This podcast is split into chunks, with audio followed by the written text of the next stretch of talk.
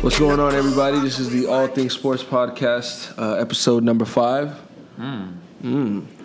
We have lots to get back into because this is the first week we recorded since Hurricane Irma uh, came through South Florida. Well, Florida in general, really.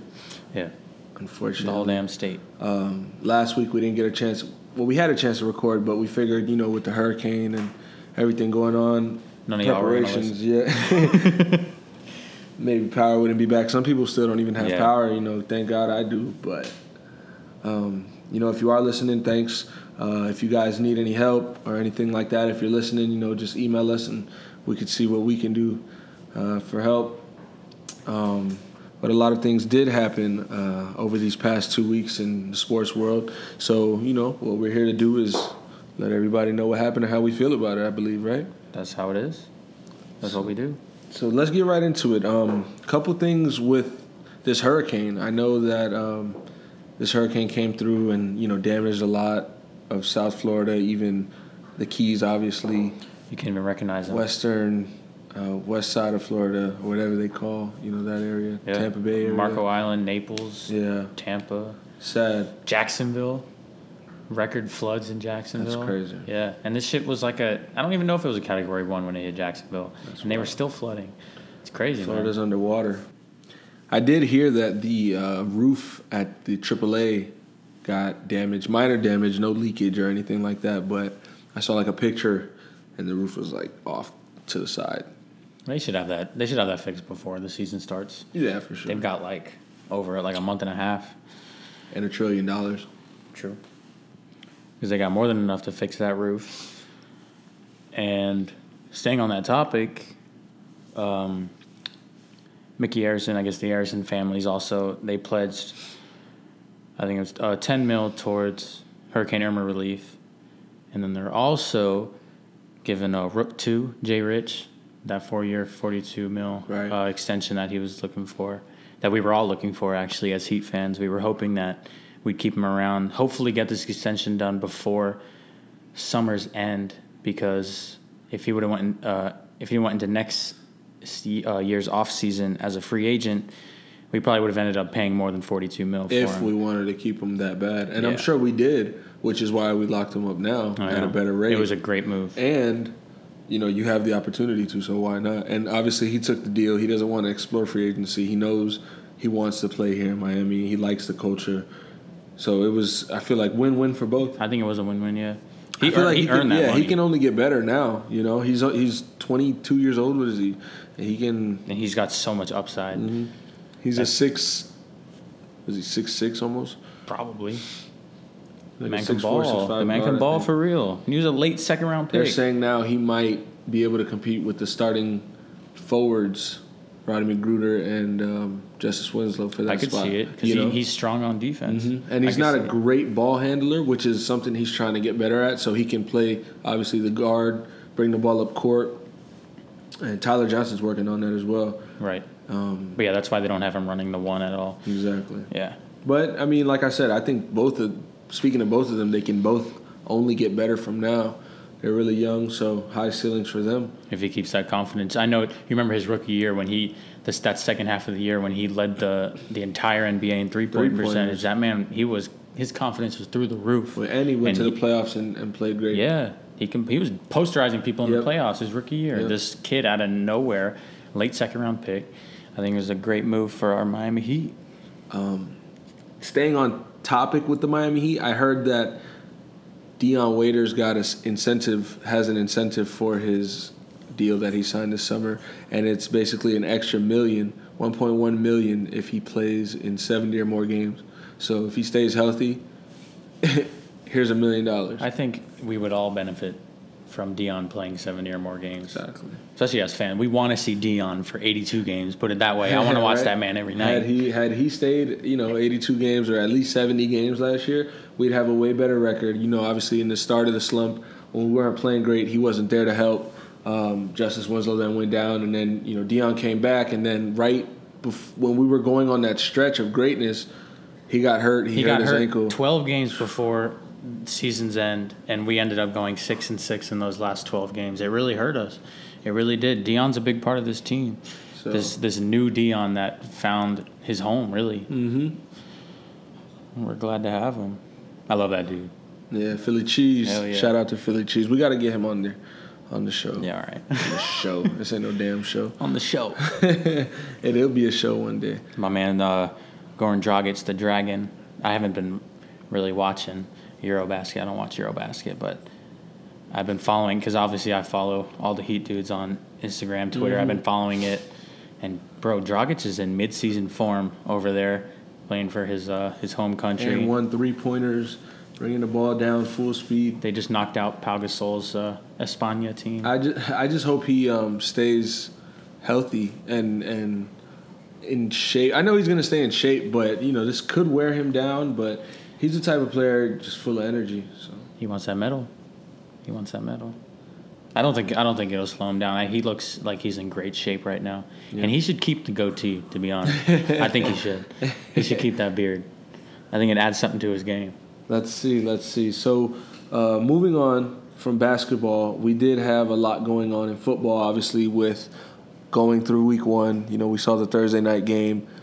We saw the Sunday game. Well, I didn't see all the Sunday games. I didn't see any games. I had no power all day on Sunday. All the all the local channel like ABC, Local channels were CBS, showing- they were all showing the hurricane recap. So, So for South Floridians, we didn't get to experience, you know, our I couldn't watch anything till the Sunday night game. That was the first game where they they were like, all right, we're gonna turn the hurricane shit Right, off. We're right. Put the game on. But at that point, I they said that they would have it on the NBC Sports app for free, but I didn't have only on a device on a tablet or a laptop, so you couldn't watch it off your phone, and I didn't have Wi-Fi Right. since I didn't have power. So We were all fucked. I just couldn't watch it, and I mean. I'm excited for this Sunday. It's gonna be like my kickoff, you know. Right. like, This is- this is week It's one for sunny. South Like it's crazy. On Monday, it was the most beautiful day outside. It was sunny. It was hot. It was, looked like a beach day, and you just see all the trees down and and the Your power your lines neighborhood's down. Flooded. Oh man, But yeah, South Floridians and should I say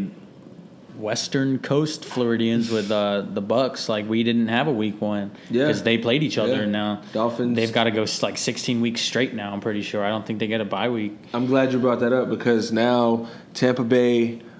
So ironically, that Tampa Bay and the Dolphins play in the same state, and they had the same bye week, and they played in week one.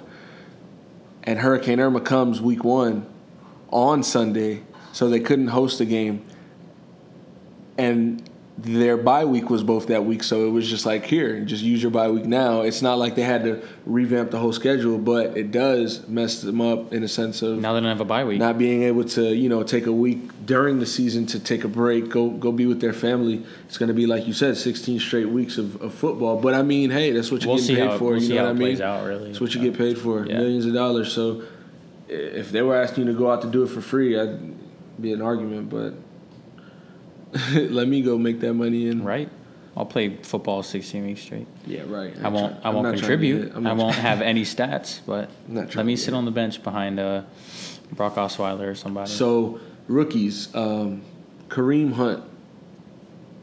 Kareem Hunt never fumbled in his college career at Toledo. his first carry, First carry, he fumbles. he made up for that shit. But, but with the help of Justin Houston, Alex Smith, Andy Reid, you know these coaches and players, veterans, on a good team with a positive mindset, you know, let them know get back in it, Playing the Super Bowl champs. we're gonna feed you. Yep, playing playing the Patriots in New England. Yep. Opening day and they blew after them the out. They championship blew them out. presentation. Kareem Hunt took the ball after that and didn't stop from there. Coach, the coach told him, "We're gonna feed you. Like catch your breath because we're gonna feed you." Yeah, I heard him. So. You know, he had a very exciting week, uh, and a couple other rookies did as well. I know Leonard Fournette rushed for 100, He had 100 yards. yards, Um, first Jaguar to do that in franchise history, run for 100 yards in uh, in their dig, uh, The first debut. Jaguars running back to run for 100 yards. In their rookie debut. Oh. yeah, yeah, yeah. Um, I wouldn't be surprised. Maurice Jones-Drew. I mean, I I would know, have MJD, thought. Fred you know, I Taylor, would have yeah. thought. Fred, yeah. Dalvin Cook, Byron Leftwich. I'm sorry. Dalvin uh, Cook broke uh, Adrian Peterson's Yeah. Vikings rookie record for rushing yards. He like He beat him by like 30 yards or One something. twenty-seven, I believe. Just under one. And they fed him. He had about thirty carries. That I was 33 I was watching that game. Like that. That was a really good game. Shout out to Stefon Diggs. Um, Yo, he got me that dub in fantasy. Had him in my flex he's, waiting. he's actually a monster waiting to pop. Last year, I knew he was going to play pretty good. I didn't think he was elite last year. Um, he looked pretty elite. He did.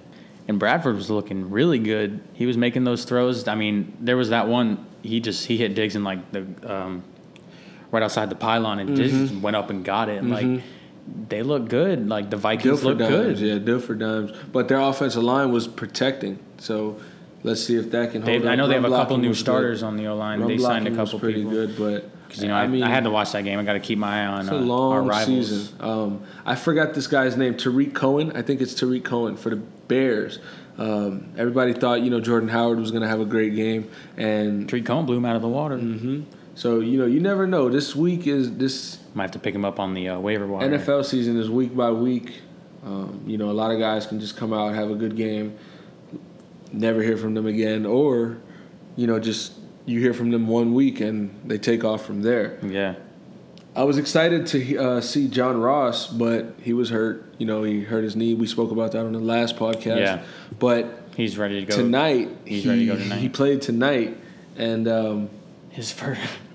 His first, first. carry he fumbled. Yeah, he fumbled. So I mean, but hey, I mean, you can you see how Kareem Hunt did. He get back in the game and make a name for yourself, But John Ross didn't. or let it you know get to you. Or I don't know if the Texans defense was, I guess that good. But speaking of um, being that good, we made the St. Louis Rams, excuse me, L.A. Rams look good. Looked like they were going to win the Super Bowl this They year. They scored what, almost fifty points on us, They dropped 46. something like that. Yeah. Yeah, forty six. It wasn't even 45. 46. And Indianapolis has problems in the quarterback position, obviously. Um, their offensive line has problems. We uh, they just lost Denzelle Good. He was probably our best offensive lineman on Sunday. I wouldn't say he's our best offensive lineman, but he was playing the best on Sunday. Young guy, and he sprained his wrist, so he needed surgery. He's going to be out for probably half the season. Um, Y'all can't catch a break. Vontae Davis is still not playing. Uh, man, you know, w- Coach Pagano doesn't switch his quarterback until the fourth quarter of a blowout after you just traded your first round pick from 2015 for a second string quarterback. The guy playing behind Tom Brady, who's been running your conference for the past 15 years. So, just little things that don't add up to good situation. Yeah. if that makes sense. you. You know? No, I feel you. And speaking of, you know, injuries and what have you, David Johnson, sprained wrist. He's going to be out for how long? Probably three, four months. Probably closer to four months. He he'll probably be done for the year. Honestly, Allen Robinson tore his ACL, done for the year. Eric Berry, bro, he just oh, came back. Oh, man. He just came back, bro. You got to feel so bad for that guy. this man came back, had a Pro Bowl year. The man beat cancer. Had a, came back, had a Pro Bowl year. Signed that extension in the offseason. This guy's a five time Pro Bowler. and then, bro, Signs that deal, like you said, yeah? and then it was like a six year deal too. Like they locked they locked him up for the future, and now he's out the whole year, torn Achilles. And it's like, as bad as you feel for him, I don't know if I feel worse for Kevin White. We still don't know. I don't even know if he's played a game even yet. good. Has Kevin White played a snap yet? He hasn't. I don't believe. Well, I, he did last week, but What what did he break? What part of uh, Uh, what part of the body, upper body? shoulder blade. His shoulder. blade. So um, hopefully he gets better and can have a good year next year. You know, When they he'll sign be a Kaepernick. fourth year rookie, but he'll be. I mean, he's body fresh technically. You know what I mean? He hasn't gotten hit by an NFL player. He, you know, there's a chance he could be like the Joel Embiid of the NFL. True, true. Not even playing. True. Not even playing. He has the the wide receiver prototype height. He's like six four. Yeah. You know, And we saw go we all saw him at West Virginia. We know the man can ball. So Um, another injury. Danny Amendola has a concussion, so now the Patriots are. They lose week one. Uh, before week one, they lose Julian Edelman for the year. So now they don't have Julian Edelman going to week two, and they don't have Amendola. Amendola because, well, I'm not going to say they don't have him, but it's Thursday and he's in the concussion protocol, so it's not looking great. yeah. Um, they're going to play the Saints. The Saints have Adrian Peterson, obviously, and Mark Ingram, who didn't have the best games of their careers, you know, versus the Vikings, but it could have been, you know, Monday Night Football in Minnesota. Um, Emotional game, I guess. you know, Adrian Peterson. Nonetheless, the Patriots' run defense couldn't stop Kansas City. So Yeah. you don't know if that was a one game problem or if that's going to leak. Because I think Minnesota's defense is elite. We all know that. Mm-hmm. Yeah, definitely. But I think that should be a good game. It, it'll be cool seeing Brady versus Brees. I like seeing those uh, those quarterback matchups. Mm-hmm. But we know how the Patriots do. It's all next man up over there. I know, obviously, your Colts were involved in a trade. They, uh, like you said earlier in the pod, they dished out uh, Phillip Dorsett for Jacoby Brissett. And I guess maybe if Amendola's out a week, maybe they bring up Dorsett and see see what he can do when Brady's throwing him the Makes ball. sense. And then they've also got Cooks. He's healthy. and they Uh, signed Mike know. Gillislee. He scored three touchdowns last week. Yeah, man. Yeah, And in Buffalo, I mean, he had a, you know, he had a decent year, but he wasn't. But you know the Pa- bro, the Patriots can put anybody at running back and they'll they'll succeed. That's just how it is in New England. That's how it is in Foxborough. We all know that. It's the culture and the chemist, chemistry. We all draft coaching. all New England running backs in fantasy. Look at LeGarrette Blount. He led the league in uh, touchdowns, touchdowns. last week. Man, at 18 last week- touchdowns. last year. He had 18 touchdowns last year. That's insane. Um, switching topics, staying in football. Uh, Brian Cushing suspended ten games. This was announced, I believe. Yeah, he'll be out 10 weeks, but it's not an injury. um, performance enhancing drugs. He got the Ryan Braun suspension. Uh, That's probably the end of his uh, his his run in Houston. I think. and then after that, I mean, who really picks him up? I mean, I think he was good in his earlier years, like up, up until recently. Um, but I think it, it kind of speaks volumes when you're 30 years old and you, you're suspended more than half of a season for taking PEDs, which he probably feels like maybe he needs them to play. Maybe he, he doesn't feel like he's got it anymore. Um, But I mean, you can So he- see from from back then as well. He his college when he was at USC, he was he was big, but then out of nowhere, this dude is jacked like looks like Brock Lesnar. Mm-hmm. Like, come on, bro. but I think in, in the and I don't think this is his first PED suspension. If I'm not mistaken, I don't think it's his first one. For all we know, he might have been suspended last year. I don't know. I don't watch the fucking Texans, but I think in the NFL, we we're never surprised someone will fucking give him a chance. We already know that they'll give him a chance, but they won't give Kaepernick a chance. Right. Fuck the NFL. That's how I feel. Roger Goodell was was asked about this Kaepernick situation and how he's still not playing, and Roger Goodell's response is, "I'm not a football expert." Well, then why no, the fuck are you running the NFL? you're just the commissioner of the league. I, I don't know. That's like how, how do you say how do you say that? I wish the NFL had had a commissioner like Adam Silver. Yeah. Adam Silver's doing a great job since um, David Stern left the NBA, and it's been in good hands. Like ever since Paul Tagliabue left the NFL, Roger Goodell steps in, and it's just like Fuck Roger Goodell. just They need to let Adam Silver run the NFL too. He can do it. Let him run both. right. Let him run both. And he doesn't even need to be at the games. Oh well, he would have to figure out, you know, Christmas Day is he gonna go to the NFL game or the NBA game, or do both? Shit, if I'm him, I'm still going to the NBA game. Unless, of course, uh, my Green Bay Packers are playing on Christmas. I don't think it ever happens, but um, let me hit you with something really cool right now. So, Aaron Rodgers, 33 years old, and he needs two touchdown passes in his next 606 attempts to become the fastest player to reach 300 passing touchdowns in NFL history. This he's obviously gonna get it uh, Sunday night against the Falcons, but like the like the next closest, I guess right now, the fastest player to 300 is Peyton Manning who got his 300th on pass attempt 5,306. Wow. And he Rodgers right now is sitting at 4,699. Wow.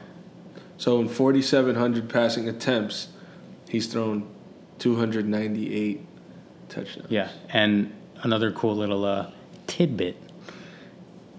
In in all those pass attempts, he's also only thrown 73 interceptions. Wow.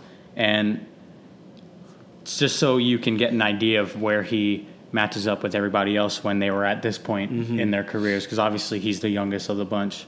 Um, when Tom Brady hit 300 touchdowns, he had already thrown 115 interceptions. Wow. Peyton Manning had already thrown 152 interceptions. And uh, South Florida's own Dan Marino had already thrown 169 Wow. interceptions by the time they hit uh, that number 300. And these are all-time greats. That just goes to show Aaron Rodgers how he's changed the quarterback position, how he's been one of the best quarterbacks, the best quarterback in the league, in my opinion, for the last three years. Tom, it's like LeBron James and Kevin Durant, kind of, yeah. with Brady and Aaron Rodgers. You know, Brady is obviously the better Because the rings. Well, You- they use the rings. He has a better, obviously, history, and I mean, he's played better games. But the, I think the the the actual player, Aaron Rodgers, right now, you know where he stands right now is. I mean, even last year he was better than Tom Brady. Obviously, you guys were unhealthy last year. Your defense kind of fell apart. Yeah, we you lost didn't eight starters. Have a chance in a sense after you guys won. How many straight? Like eight yeah. So going into the playoffs. you know, I mean, you had your chance. You, We did, You lost, and the Patriots didn't. So you got to give it up to them. That our luck just uh, it caught up to us. Yeah, because we had like eight starters Yeah. go down on defense. We had our offensive line go down. They had back. They had like second and third string D linemen playing O line in the fourth quarter against the Falcons. It just it caught up to us. that's crazy. Yeah, man. But um, I know you saw that game against Seattle though. Yeah, Mike Daniels. Shout out to Mike Daniels. He probably was the reason you guys won that game. Um, I think so. I saw that he had he was getting in the backfield like he was a running back. Mm-hmm. He the the line couldn't block him.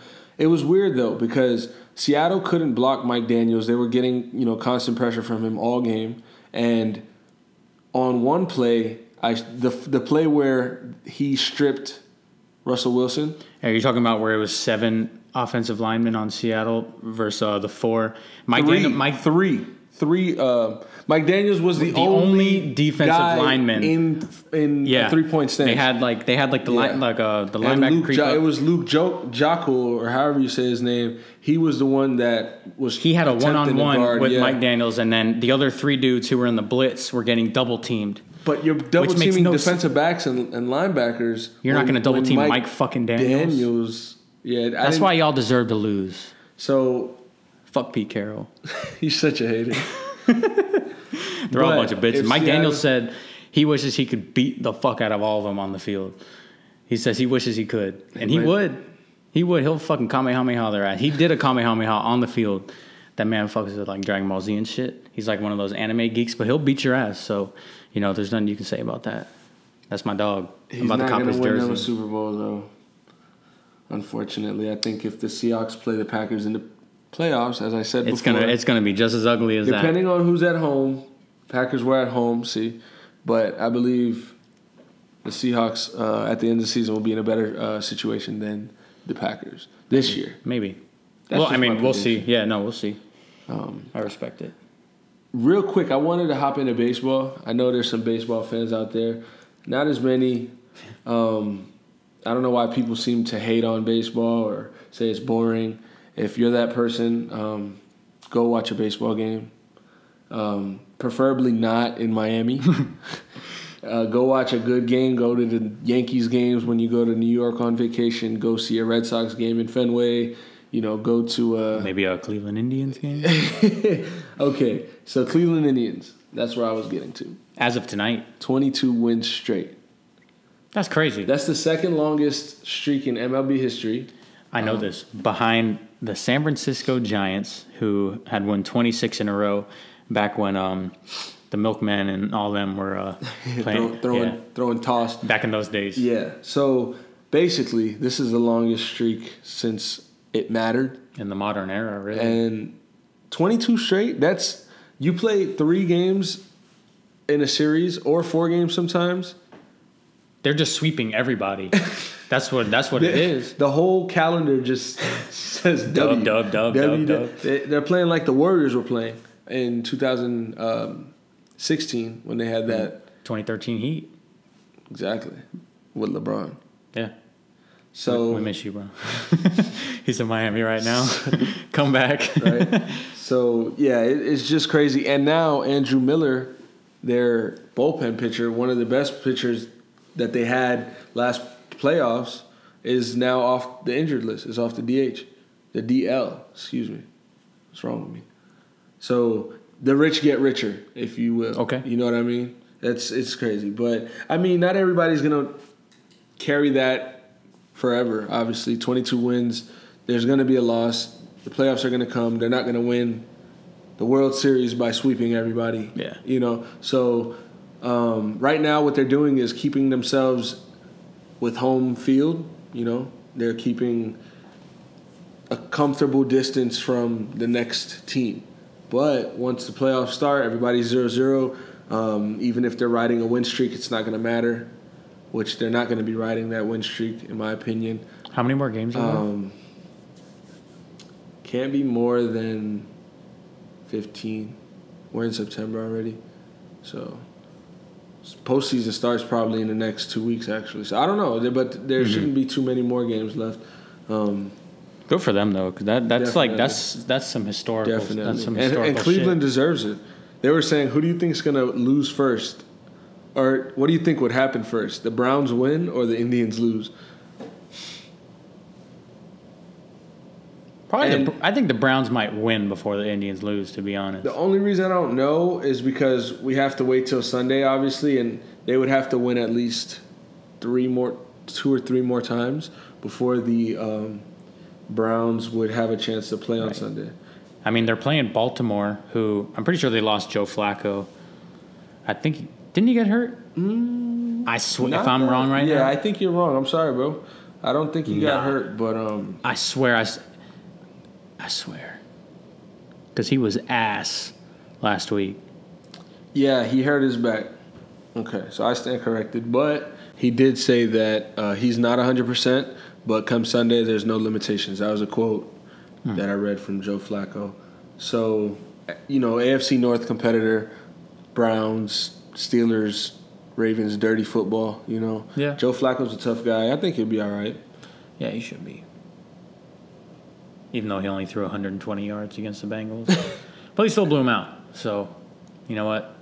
Whatever. They'll probably do the same thing in Cleveland. Then, I I take that back. I think the Indians will lose first. Okay.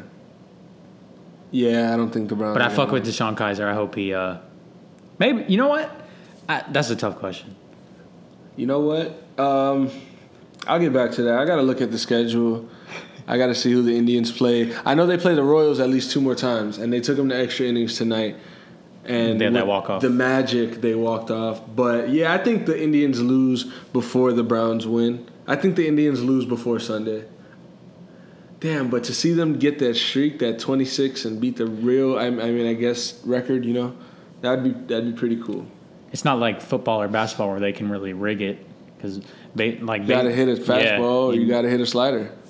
You got to crack the bat. That's how it is. Man, you can't really rig that too, shit. you gotta hit a shot, man. That's you gotta hit the shot. Football, you gotta.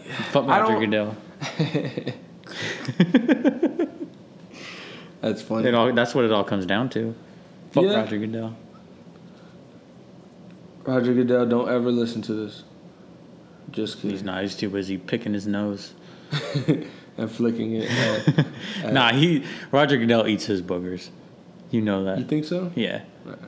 He like he bites his toenails too. Hey, look, man. Stinky ass. um, I was actually reading something today about former college football superstar LenDale White. He was uh, co running back with Reggie Bush in 2005. At USC. 2004, yeah, at USC. Um, played in the national championship game where Vince Young beat them.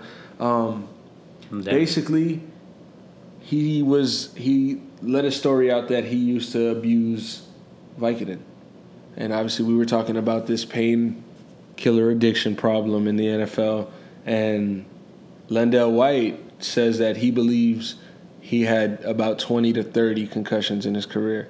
And he only had one of them that was actually evaluated and you know like made known that he had it. So he So he never went pro. Was this no like, he was- went pro. No he went Oh, pro. He played oh. for the titans. He played Okay. for the titans with um, chris johnson. Like you played Oh, at that time See, period. like no disrespect to him, but this is probably why I never really heard the name because Mm-hmm. if he's if he's playing behind Reggie Bush in college and then CJ was two like K a- in Tennessee, no I- yeah definitely. But it's crazy because for usc it was like a thunder and lightning. Well thunder and lightning was chris johnson and LenDale White's name but they had the same role he had the same role in college where you know third down and one or goal line situation LenDale White's getting the ball in the end zone uh, reggie bush first and second down so when he got to the NFL, Chris Johnson was running Right. first and second down, even third down. But you know, you need a third and one, third and two, or fresh legs. And LenDale White is there, but he's going to be the one to run somebody over instead of around. You Right, know? right, right. So it, they complemented each other, and obviously he wasn't the star of the show, but he he had a, He he still had had good numbers. Good number, yeah. Yeah. And um, he basically was just saying how you know with all his um, pain, he was just taking like ten Vicodins at a time to numb to feel the numb, and that's sad. You know, he said he remembered losing consciousness during the game and just waking up and like hearing the rest of the play. That's sad, man. That's crazy.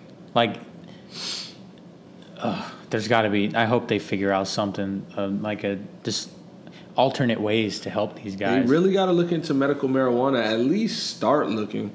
Um, I'm sure they've talked about it, but it doesn't seem like there's been many.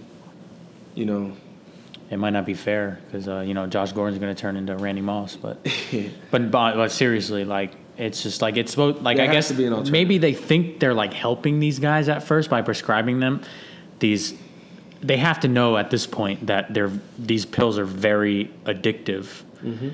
and it's ruining these players mental health it's killing the in like their body like it's it's killing them they're, really they're because they're monsters. They're basically controlling them. oh you got you got hit you got fucking lit up on the last play oh come out oh you're good. Shine a light in your eye. No you don't have a concussion. Your, your ear's not ringing. You're Yeah. fucking like you're not fu- blacking out right before you're about to get the ball handed off. No just go out there put the pads on and play. Like it's just crazy. It is. It is. Um, let them smoke a joint on the on the bench. That'll fix that'll solve everything. How about that? Josh gordon. I hope he comes back soon I mean, I I, I w- for to watch. Yeah, I just hope he's if he gets another chance. i hope he does too He doesn't abuse you it. saw his numbers that year Yeah, and he He's had like the fucking Joel Embiid of of football. except instead of knees it's weed Lay off the weed. i love stephen a I kind of hate him, but I kind of love him. I like him because he's a big Rogers fan. The man shows up wearing like the cowboy hat with the Rogers jersey over his fucking suit.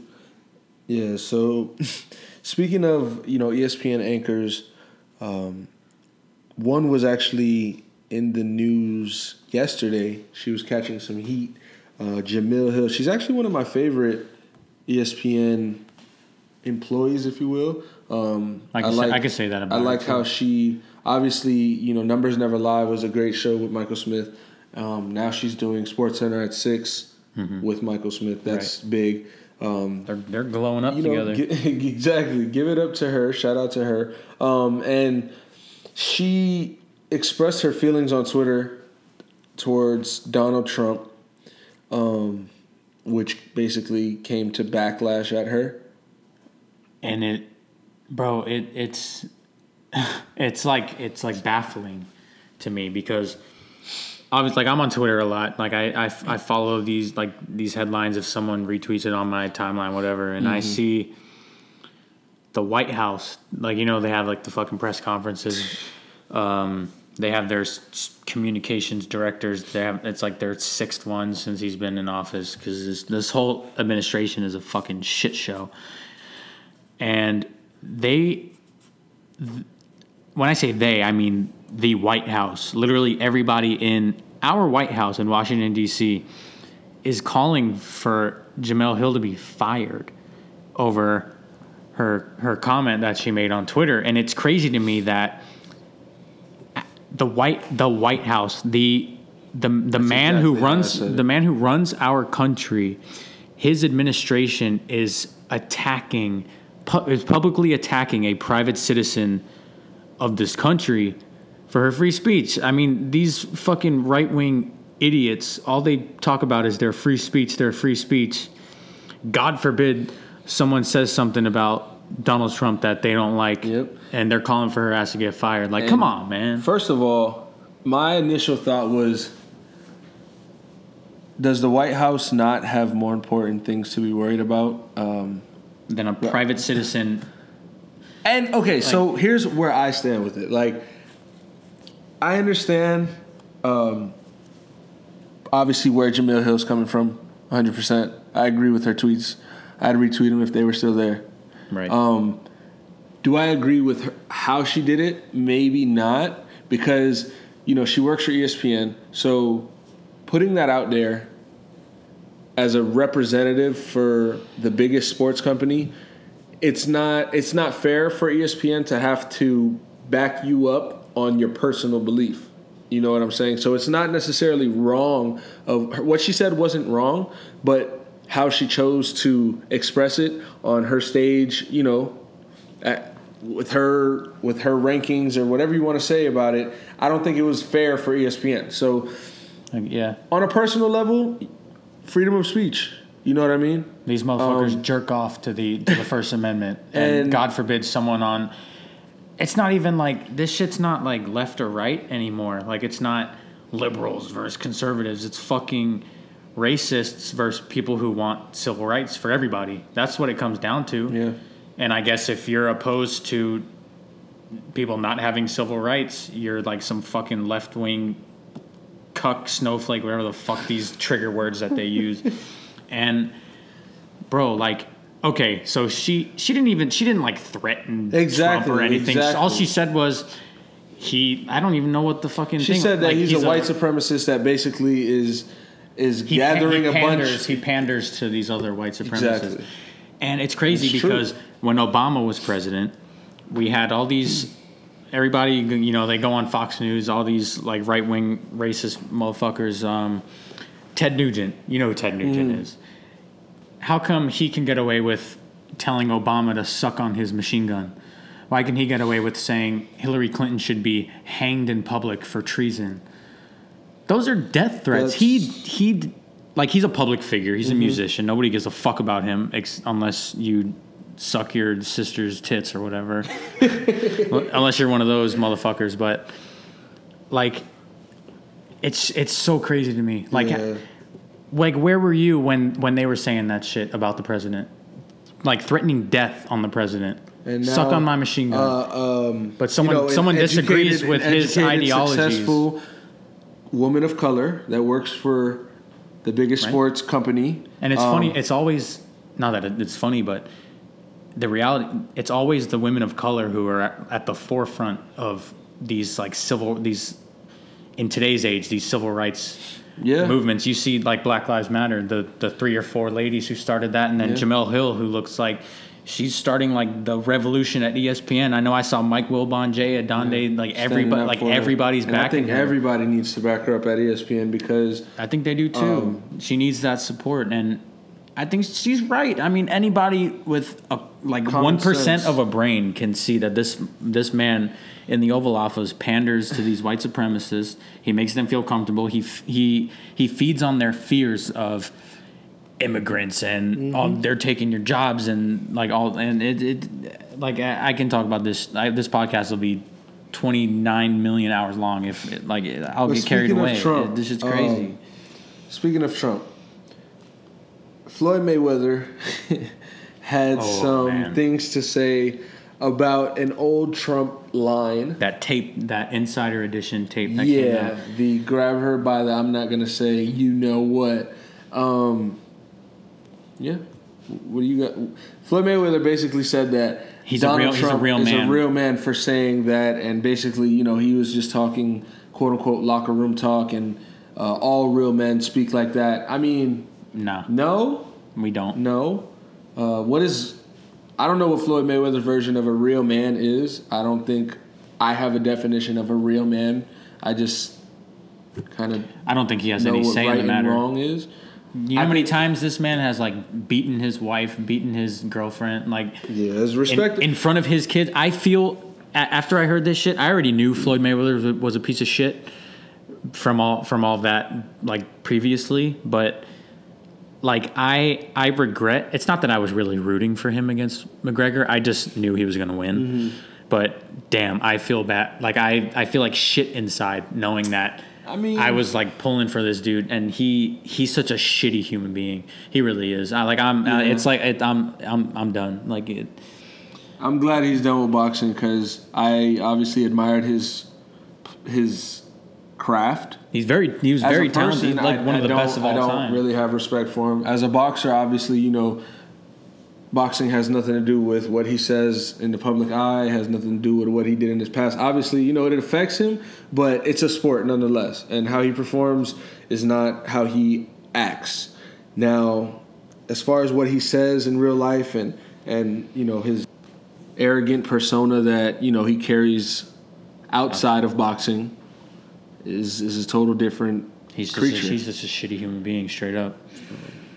And it it like, damn. There's so much shit going on. That's it, this it, this shit pisses me off. Fuck Floyd Mayweather. I I regret. I regret everything. I regret. I'm gonna go delete the tweets from the night of the fight because I don't want to be. You're asso- I don't. I don't want to be You're associated so with that shit. It's not that serious. But um, uh, Jemele Hill, we're with you. We realize that what you said was not wrong. How you feel is not wrong. Um, I'm glad you expressed it. Somebody had Yeah. to, and I appreciate the fact that you did, as one of the bigger women of ESPN. Does that make sense? Yeah. You know, so If not the probably the most popular ESPN. um, woman Carry they have. champion, you know, hey, hold on, bro. But exactly. Um, It's always the strong women of color, man. I wanted to get into the questions that we had. Okay. I know we did get a couple. We got a couple. We got some this week. We got some this week. got We're gonna try and questions in the mailbag. you know we got real for a, for a minute, but Back on the sports uh, podcast tip, we got a question from Justin Yap. Um, he's asking which NBA All Stars from last year do you think don't make the All Star team this year, and which players make it this year that didn't make it last year? And I think that's a great that's a question. fucking awesome question. I- Thank you, Justin, for giving us something to talk about. I, I saw it in the email and I was like, ooh, can't Thank wait, you. can't wait. Thank you. Um, We're about to get into this. So basically, I'm gonna go over who I think um, did make the All Star team last year, but won't this year. And I guess I'll start off with DeAndre Jordan. Um, Chris Paul's gone. Chris Paul was the reason DeAndre Jordan to me was as good of a player as he was. I agree. Um, so with Chris Paul being gone, uh, with Rudy Gobert's rise in the West as being a better five, uh, I think he's better than DeAndre Jordan. You know, one and one, and I think that Gobert is more of a focal point to his team this year than DeAndre Jordan is. Um, I agree. Gobert is, in my opinion, the best center in the league on both sides of the Yeah, I ball, see. Offensive I- and defensive. Demarcus Cousins got that to me easily, but another player that I don't think will make it that did make it last year, uh, Marc Gasol, and that's not taking anything away from Marc Gasol because you know he still is an All Star caliber center, right. one of the best centers, and he's probably the top three, you know, best centers in the league. Um, but I think that with Paul Millsap leaving the Eastern Conference, coming to the West, I think Paul Millsap has an opportunity to take that spot. And Because he is an all star. that's not to exactly, and that's not to mention, you know, if Chris Paul slips in over Klay Thompson. You know, I'm not even going there, or if a Damian Lillard comes in. You know. Because who's to say that James Harden will have a great season again next year? But who's to say that Damian Lillard just won't have a better season, or even better than Steph Curry numbers wise? You know what I'm saying? Yeah. So the West just has too many players to me. Um, obviously, there's not enough for everybody, but that's who I'm going to go with in the West. And in the Eastern Conference, I'm going to start um, in Cleveland with Kevin Love. I think that I think he's to have a really good year, but like I said, there's just not enough space.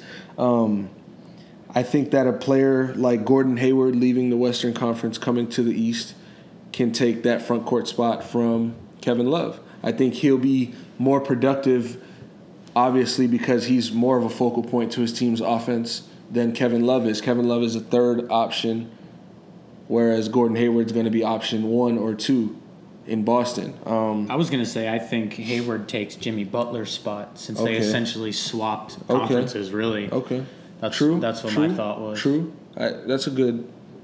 That's a good way to look at it. But then again, Paul George also is going from east to west, so that opens that spot also. I didn't even think about Paul George. Yeah. No disrespect. some some of those dudes went It's- west. It opens up spots in the east, Yeah. which is where And I that's where I'm going to get into when Yeah. when we get there. I think a player like Kyle Lowry um, doesn't have an all star year. I think he has a good year, solid year. I don't think he has an all star year. And DeRozan will probably make it still. DeRozan will definitely Yeah. make it. Yeah, he's an elite scorer. Um, I think a player like starting, he was the start one of the starting guards. Yeah, I think a player like Bradley Beal is in contention to take Kyle Lowry's spot. Dion Waiters, look out for him. I don't know, He's my dark horse. but Dion Waiters definitely is going to be playing at an All Star level um, if he stays healthy. And Carmelo Anthony, I don't think Carmelo Anthony makes it this year. I think that he was an injury replacement. yeah, he didn't even make it last year. No, he year. didn't make it. Um, he came in for I forgot who it was, but he was an injury replacement. And I'm looking for another like dark horse, I guess, is is Whiteside. Um, Whiteside can average 17 and 14 easily. He did that last year. He can be a 2015 Can he average 20 and 15 next year? And I'm excited to see, honestly. if he does that, or a 19, 16, you know, and he doesn't get any All Star recognition, it's blatant. It's blatant disrespect. So, those are my guys who I think, um, you know, who I think made it last year but won't. And it's not really due to lack of skill or regression, but more, obviously, more skill going to the Western Conference, making it tougher, less. Uh, skill in the Eastern Conference opening up for more opportunity for other players to get recognition. Right. Um, so the second half of that question, uh, Justin, he asked, which players do we think make it this year that didn't make it last year? And uh, I know Julian mentioned Whiteside. I think, honestly, I think last year he should have made it. Um, maybe that's just me. Maybe that's just our entire state. Maybe that everybody's just not paying attention to our uh, Miami Heat. But um, I think Whiteside up there with Joel Embiid. I think if Embiid can stay healthy as well, I think he Dominant. he might give Whiteside a run for his money because, and I'm I'm only saying this because the Sixers have like social media behind them. If you if you understand what I'm saying, like the Yeah, memes and, and NBA Twitter And, and, Joel Embiid himself, you know, and Whiteside's another social I media. mean, yeah, clown. both of them they're very like marketable, Yeah. like just genuinely good dudes. I But think Joel Embiid does beat Whiteside on that offensive game. I think so, know? too. So I think with Paul Millsap going west, um, I think Porzingis is probably going to take his spot next year. Okay. I think Porzingis makes his first All Star game. Um, uh, we mentioned Paul George going west. I think, um, and also with probably what I mean. I know Kyle Lowry just signed that uh, three-year, hundred million dollar deal this offseason, but um, I think, like you like you said, also uh, Bradley Beal. I think Bradley Beal might uh, join John Wall at the All Star game this year. Um, my dark horses, um, Dion Waiters. I think as as a player, when like when he was healthy last year, he had this. He had like that swag about him, mm-hmm. and everybody, Confidence. everybody who watches the NBA he had their attention. People were really watching him. They were watching the Miami Heat. They saw Dion Waiters out there every night with Goran Dragic, James Johnson, uh, like Hassan Whiteside. They saw them balling, and Dion, like you know, he loves the spotlight. He it, he goes out there and balls. And I think if Put the team if he stays back. healthy and he he start he puts up those numbers, he's averaging over twenty a game with like. Five and five or six and six. He's putting up good numbers, and the Heat are winning basketball games. I think he really could Yeah, uh, potentially make the, the only bench. thing is that I know that with the Heat style of play, you know, Dion Waiters doesn't even necessarily have to average twenty five and five or six and six. That's it's a little twenty a game is not a stretch, but five and five might be. So, but that's more because the Heat play unselfish basketball, positionless basketball. You know, they don't look for one guy to score the ball. So it's it's not to take away from his game, but it's more of how good the team can be together that makes everybody, you know, personally less appealing. And I think we saw flashes of that last season when um, when the team really looked like they were meshing together. Yep. Um, and then also uh, Ben Simmons. I think if if he comes out and he plays like everyone thinks he's going to play, and once again, like I, I said with see. Embiid, um, bro, the 76ers, they have the entire like NBA behind them. Their fans Yeah. are even when they're losing game, their fans are so committed and they're just they're cracking jokes. They're they're posting those They're like memes. Browns They're all fans. over NBA Twitter, like NBA Reddit. They're just they're having a good time and they've got a big following behind them. Like, and I I give credit to uh, Embiid for that. Um, Yeah. Just the way he is off the court. Um, and then in the West, I I think it's a lock really. Um, like you mentioned, maybe Marc Gasol, DeAndre Jordan, probably. Uh, they don't have that maybe that popularity about them because it's the the All Star Game's a popularity contest. Right. Everybody knows that. Um, Karl-Anthony Towns. I mean, he's he's a top fifteen player in the NBA, and he's only going to get better. I think he probably takes one of those spots, um, potentially a starter even. I mean, the kid is unbelievable. Definitely. I think maybe, uh, like you said with Klay, um, not Klay. Well, yeah, Klay and uh, CP3. Um, who knows what's going to happen there? And I think maybe this might be the year. Maybe Damian Lillard makes his first All Star game. I'm always rooting for that. I think he Mm. They gets. I think he gets snubbed every year. Put some respect on his name. And then Rudy Gobert, who I think is the best, if not a top two, top three, easily the best defensive center in the league. Which Right. it doesn't look, it doesn't always look pretty, even though he's winning you games and just shutting down the paint. Um, but like I said, it's a popularity contest. Um, but yeah, that's pretty much who I think will make their first All Star game this Okay, year. and that, like we said, that was a good question. So we appreciate that, Justin. Um, And we also got uh, some football questions from my boy Chris. Uh, fuck it up. I miss you. I'll see you at work this weekend. Um, he's an Eagles fan, so I know he probably wanted to hear our input on how uh, his boy Carson Wentz looked in week one. He asked me, Is Carson Wentz the real deal, or should we expect regression?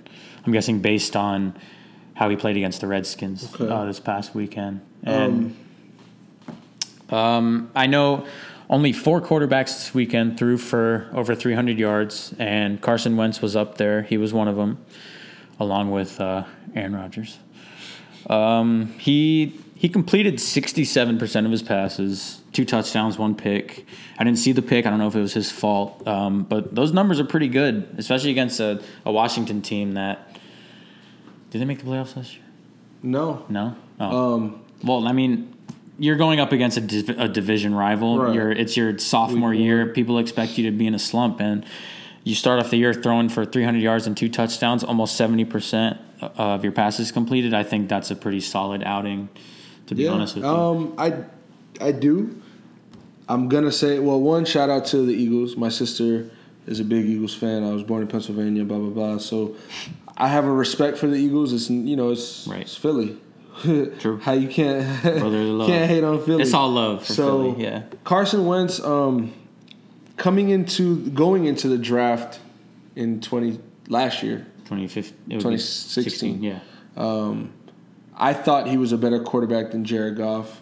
It showed that he's more NFL ready than Jared Goff.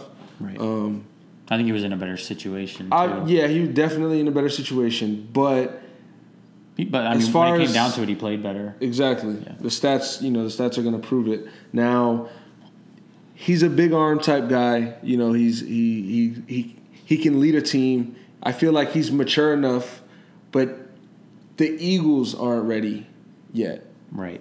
The Eagles they have a wide receiving core this year that they put together that is really threatening uh, with Alshon Jeffery, Torrey Smith, Nelson Agholor, who He hopes to have a better season. He looks like he's healthy and He looked good in, obviously uh, running in good. game, yeah. Um, if they can stay healthy and play the way that you know we know in Alshon Jeffery to play, a Torrey Smith to play, a Zach Ertz to play, and then USC Nelson Agholor, then I don't see why Carson Wentz would regress. Um, he should only be getting better at this point. I agree. He's healthy. He's young. He's mobile. Yeah. You know, he he he's a leader. He's so built like a lineman. I like Carson Wentz as one of the better younger quarterbacks in the league. Obviously, I, I like uh, Mariota and Winston. Jameis, Derek Carr, yeah, those guys. Yeah, but he's like he's, he's like a, he's tier like two right below. of young quarterbacks. Yeah, so I I, expect uh, Carson Wentz to get better from now. I don't think he's gonna have. I think he's gonna have a good season. I don't think the Eagles are gonna make the playoffs because of their division. I think the Cowboys are just a better, better, uh, better team, and I think the Giants are a better team.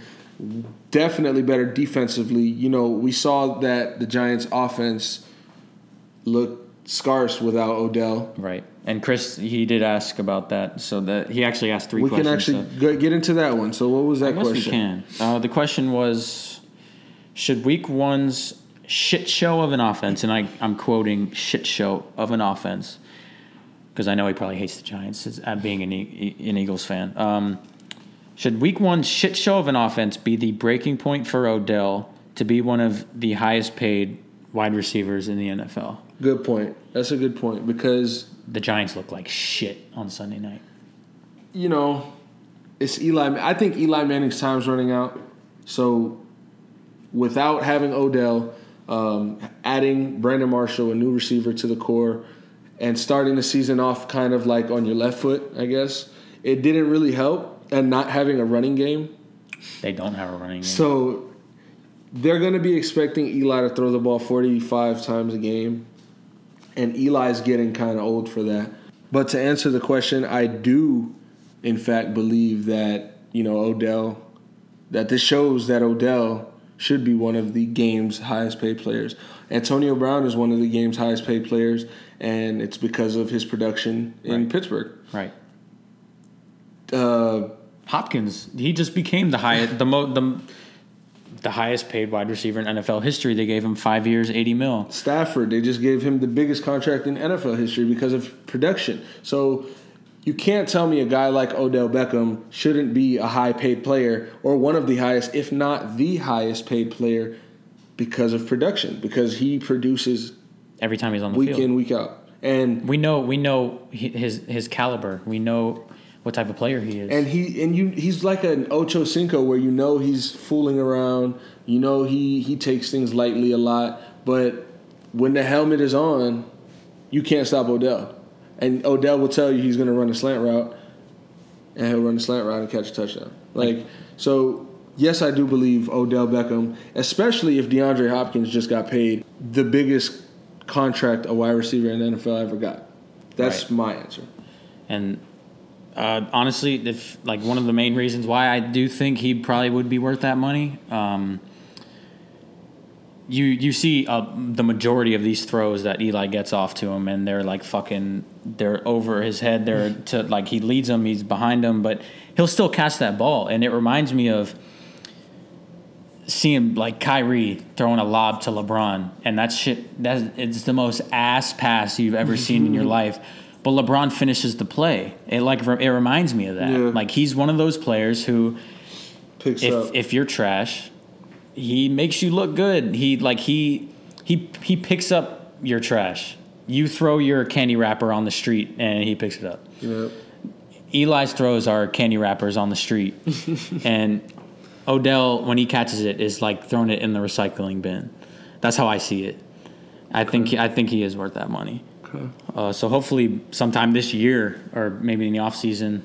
Same thing with Jarvis Landry, by the way, because they both came in the league together and he's due for an extension as well. And I would hate to see him leave Miami. Um, Chris also asked uh, his third and final question Kareem Hunt, is he the real deal or was his week one performance against the Patriots a fluke? Shit. Ah. I, I don't really know. I didn't really get a chance to watch the game, you know, with the with all the hurricane stuff going on. I didn't really. I know he fumbled on his first uh, his Yeah, I first think I carry of was the at game. the supermarket getting water. yeah, stuck in line for four hours getting gas, but um, I know he bounced back obviously in a big way because I actually played Chris in fantasy this week, and Kareem Hunt was sitting in his flex with 51 points when I woke Same. up on Friday, Same. and I was like, God damn, this motherfucker's about to blow me out. I mean, do I think he's a fluke? No. Uh, I think he's. It might be too early to say he's a fluke, but it might be also too early to say he's the real deal. It, I'm not gonna say he's the real deal. Well, His performance then was the real yeah, deal, Then but again, we don't know you can't take is. away what he did. So with Kareem Hunt, this is a guy who ran for over 4,900 yards in college. Uh, 5,500 5,500 scrimmage yards. all-purpose yards. Yeah, uh, what was it, 45 touchdowns or Yeah. something like that. Never fumbled the ball in college. And like you said, he fumbled the ball in his first carry, bounced back, had the best opening night a running back has ever had in NFL history. So I think he's good. I think he's fine. I don't think we have to worry about, you know, not performing. This guy is not some some, you know, he he played 3 2 years in college and you know, we, we haven't really seen his resume. It's not like he, didn't play played Division all One. he played all four years, stayed healthy, never fumbled the ball, and he killed it. We know what he's capable of, and um, And with the Chiefs, look how they have so many weapons on offense, bro. their running back got hurt, Spencer Ware, and we all saw how good of a year he had when Jamaal Charles went down. Right. So now he goes down, and hopefully It's Kareem like a it's like a next man up situation. I feel like the Chiefs always have a, their Yeah. running back. situ- They've always got dudes coming out of the woodworks to to run that ball. and obviously with Tyreek Hill, downfield threat, keeping those safeties far back, it's only going to help the run game. So Right. Um, I think at this point, I think um, it might be a little too early to to determine if he's the real deal or the fluke. I know, as of right now, as um, going from his freshman year at Toledo to now, um, he's obviously off on the right track. He looks like he probably will be the real deal. Uh, we know the, I feel like the Chiefs always have a good running back, and maybe Kareem Hunt is theirs for the future. hopefully, hopefully, um, a lot of young running backs out here. Dalvin Cook, like we mentioned, Leonard Fournette, Yeah, man.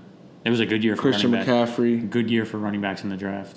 uh, Saints running back, Amara, Alvin Kamara. Uh, Alvin Uh, yeah. Kamara, yeah. Alvin Kamara. He might sneak up and just steal Take- all the take the production from, Might from Mark take Ingram and. AP. Exactly. So Thank you, Chris. I appreciate you asking us some questions, man. Gives Appreciate us it. something to talk about.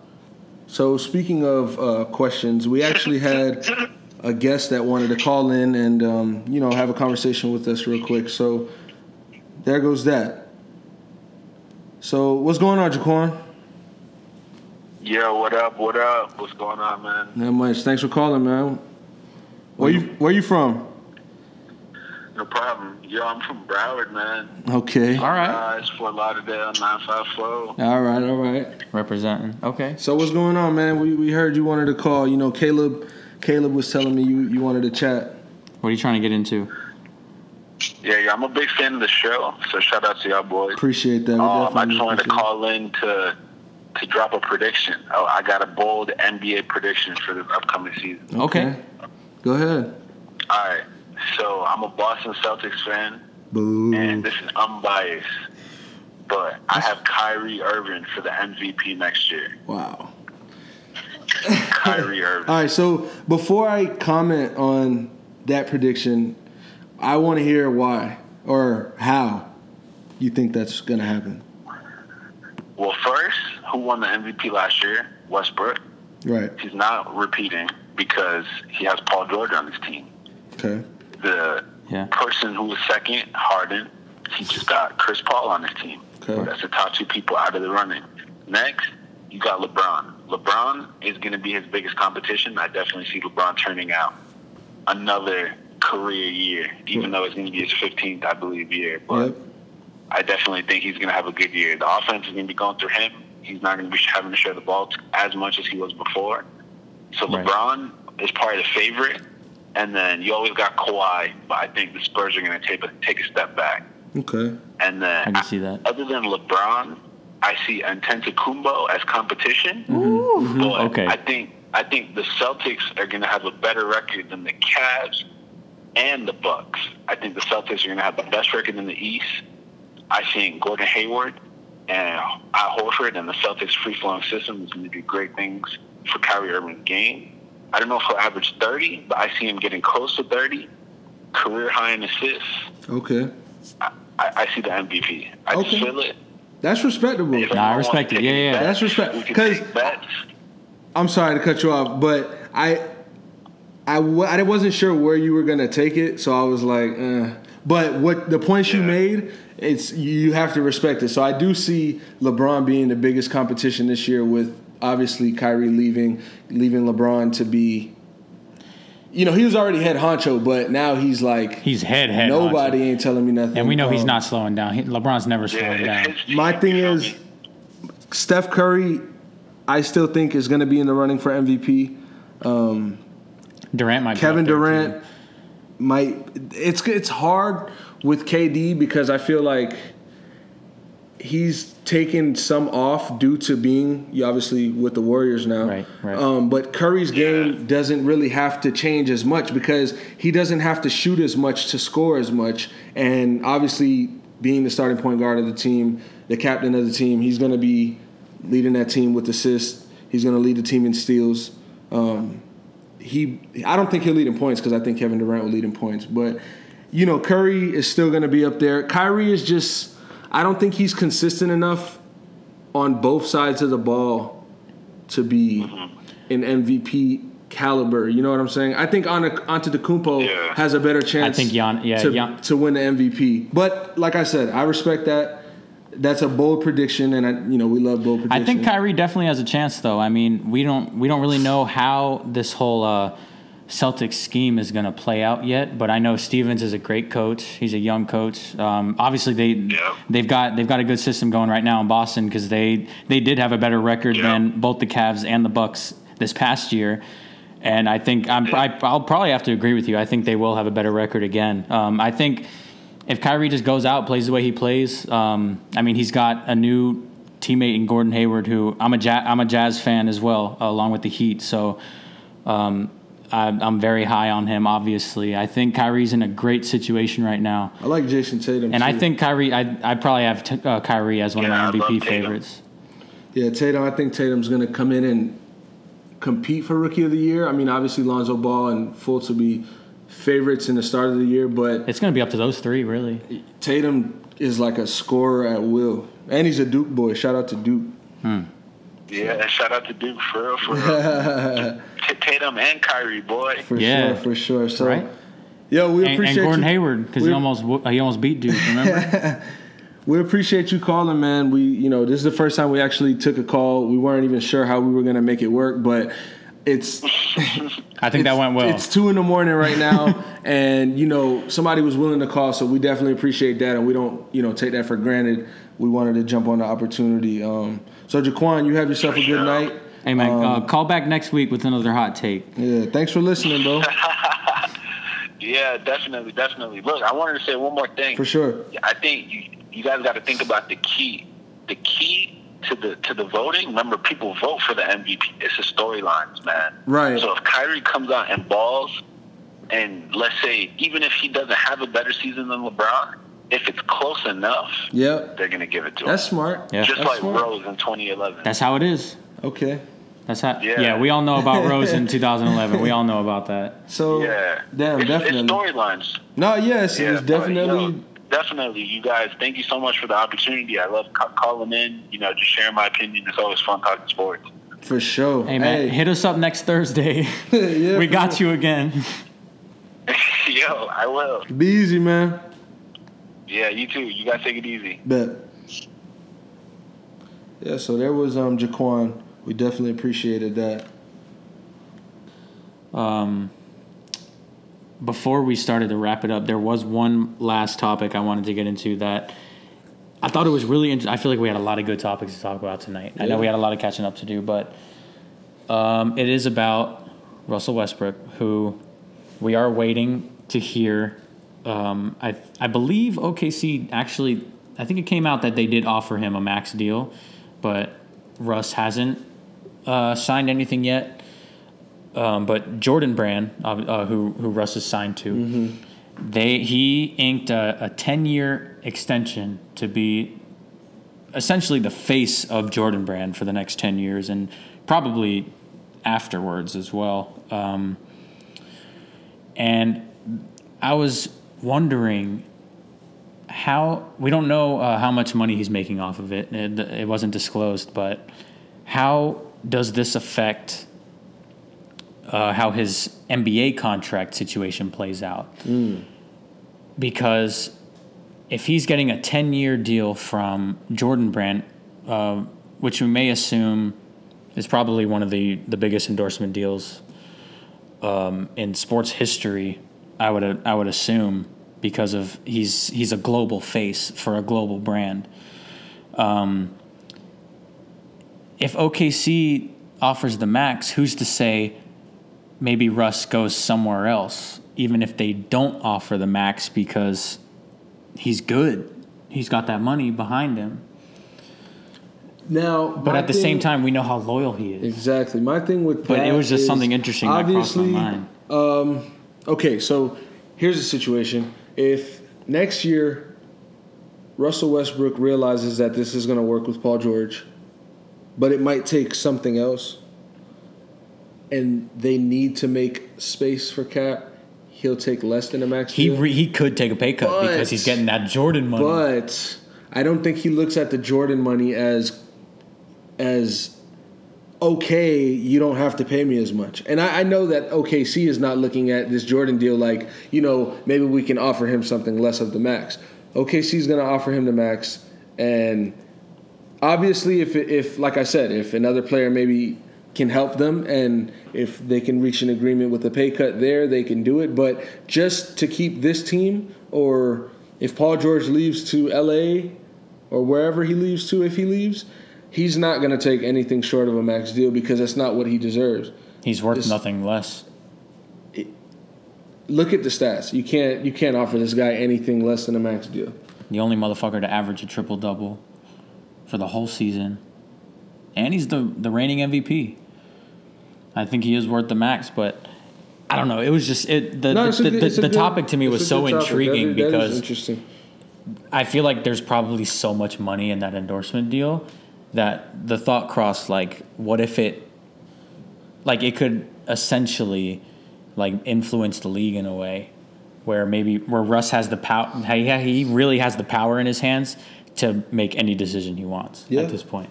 Yeah. But it shows you with players like LeBron James reaching a lifetime Nike deal for billion dollars. Right. I don't give a damn. It's all hypothetical. my- it's just give me my money. about. You know, yeah, of course. It's a hypothetical uh, situation, but I thought it was interesting. So yeah, that about wraps it up for this week. Um, you know, once again, thank you guys for listening. I know we had a little longer podcast than normal, but this We- is the we had to first, catch up. First one in two weeks. I felt like we haven't recorded in a year. I know. Um, Episode number five. like I said, with everybody dealing with um, backlash off Hurricane Irma, we hope that you know your situation can get resolved as quickly as possible. Um, if you don't have power still, you know, hopefully you guys are pushing through and and finding you know your means to eat or whatever. You know, everyday life goes on, so we can't just act like nothing happened. I know you wake up from a storm and the next day it's beautiful out, but some people are really dealing with um, family issues and everything like that. So if there's anything, like I said, if there's anything we can do to help, you know, hit us up in comments or whatever, bro. You know, we're Floridians. We we bounce back. We're built for this. We know how it is. So just next week we'll be back. We will. Same time. Bet. I think we got kicked out because we're a group of black people and like i guess people what's going on in america they're afraid we're going to say something or do something but we just really want to watch the rally and to get kicked out because we're a group of black people is It's really crazy. crazy it's it just shows you how racist our own school is that we can't even go to our own school conference. Fuck Donald Trump. Fuck Donald Trump. Yeah, nigga, fuck Donald Trump. Yeah, yeah, fuck Donald Trump. Yeah, fuck Donald Trump. Yeah, fuck Donald Trump. Yeah, nigga, fuck Donald Trump. Yeah, yeah, fuck Donald Trump. Yeah. I like white folks, but I don't like you. All the niggas in the hood wanna fight you. Surprised El Chapo ain't tried to snipe you. Surprise the nation of Islam ain't tried to find you. Have a rally out LA, we gon' fuck it up. Home of the ride and the King ride, we don't give a fuck. Black students ejected from your rally. What? I'm ready to go right now. Your racist ass did too much. I'm about to turn Black Panther. Don't let Donald Trump win, that nigga cancer. He too rich, he ain't got the answers. He can't make decisions for this country, he gon' crash us. No, we can't be a slave for him. He got me appreciating Obama way more. Hey, Donald, and everyone that follows, you gave us your reason to be president, but we hate Fuck yours. Donald Trump. Fuck Donald Trump. Yeah, nigga, fuck Donald Trump. I don't like your yeah, ass. Yeah, nigga. fuck Donald Trump. Yeah, fuck Donald Trump. Yeah, I really fuck Donald like Trump. Yeah, nigga, fuck Donald Trump. Yeah, yeah, Saw fuck Donald. Trump. Yeah. Nigga, am I tripping? Let me know. I thought all that Donald Trump bullshit was a joke. Know what they say when rich niggas go broke? Look, Reagan so cold, Obama so ho. Donald Trump spent his trust fund money on the vote. I'm from a place where you probably can't go. Speaking for some people that you probably ain't know. There's pressure built up and it's probably gonna blow. And if we say go, then they probably gonna go. You vote Trump, then you probably on dope. And if you like me, then you probably ain't know. And if you been in jail, you could probably still vote. If we let this nigga win, we gon' probably feel broke. You build walls, we gon' probably dig holes. And if your ass do win, you gon' probably get smoked, Fuck nigga. Donald Trump. Fuck you. Fuck Donald Trump. Yeah, nigga, fuck Donald Trump. Yeah, yeah, fuck Donald Trump.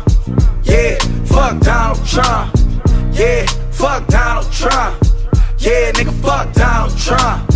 Yeah, yeah, fuck Donald Trump. Yeah. I will build a great, great wall on our southern border, and I will have Mexico pay for that wall. Mark my words. Hold up, I fuck with Mexicans. Got a plug with Mexicans. When a little need a switch, who I call Mexican. This Comedy Central ass nigga come be the president. Hold up, Nip, tell the world how you fuck with Mexicans. It wouldn't be the USA without Mexicans. And if it's time to team up, shit, let's begin. Black love, brown pride, and the sense again. White people feel the same as my next of kin. Let this nigga win, God bless the kids. God bless the kids, this nigga wicked and weird. When me and Nip link, that's Bloods and Crips. When your LA rally, we gon' crash your shit. Fuck Donald Trump. Fuck Donald Trump. Yeah, nigga, fuck Donald Trump. Yeah, yeah, fuck Donald Trump. Yeah, fuck Donald Trump. Yeah, fuck Donald Trump. Yeah, nigga, fuck Donald Trump. Yeah, yeah, fuck Donald Trump.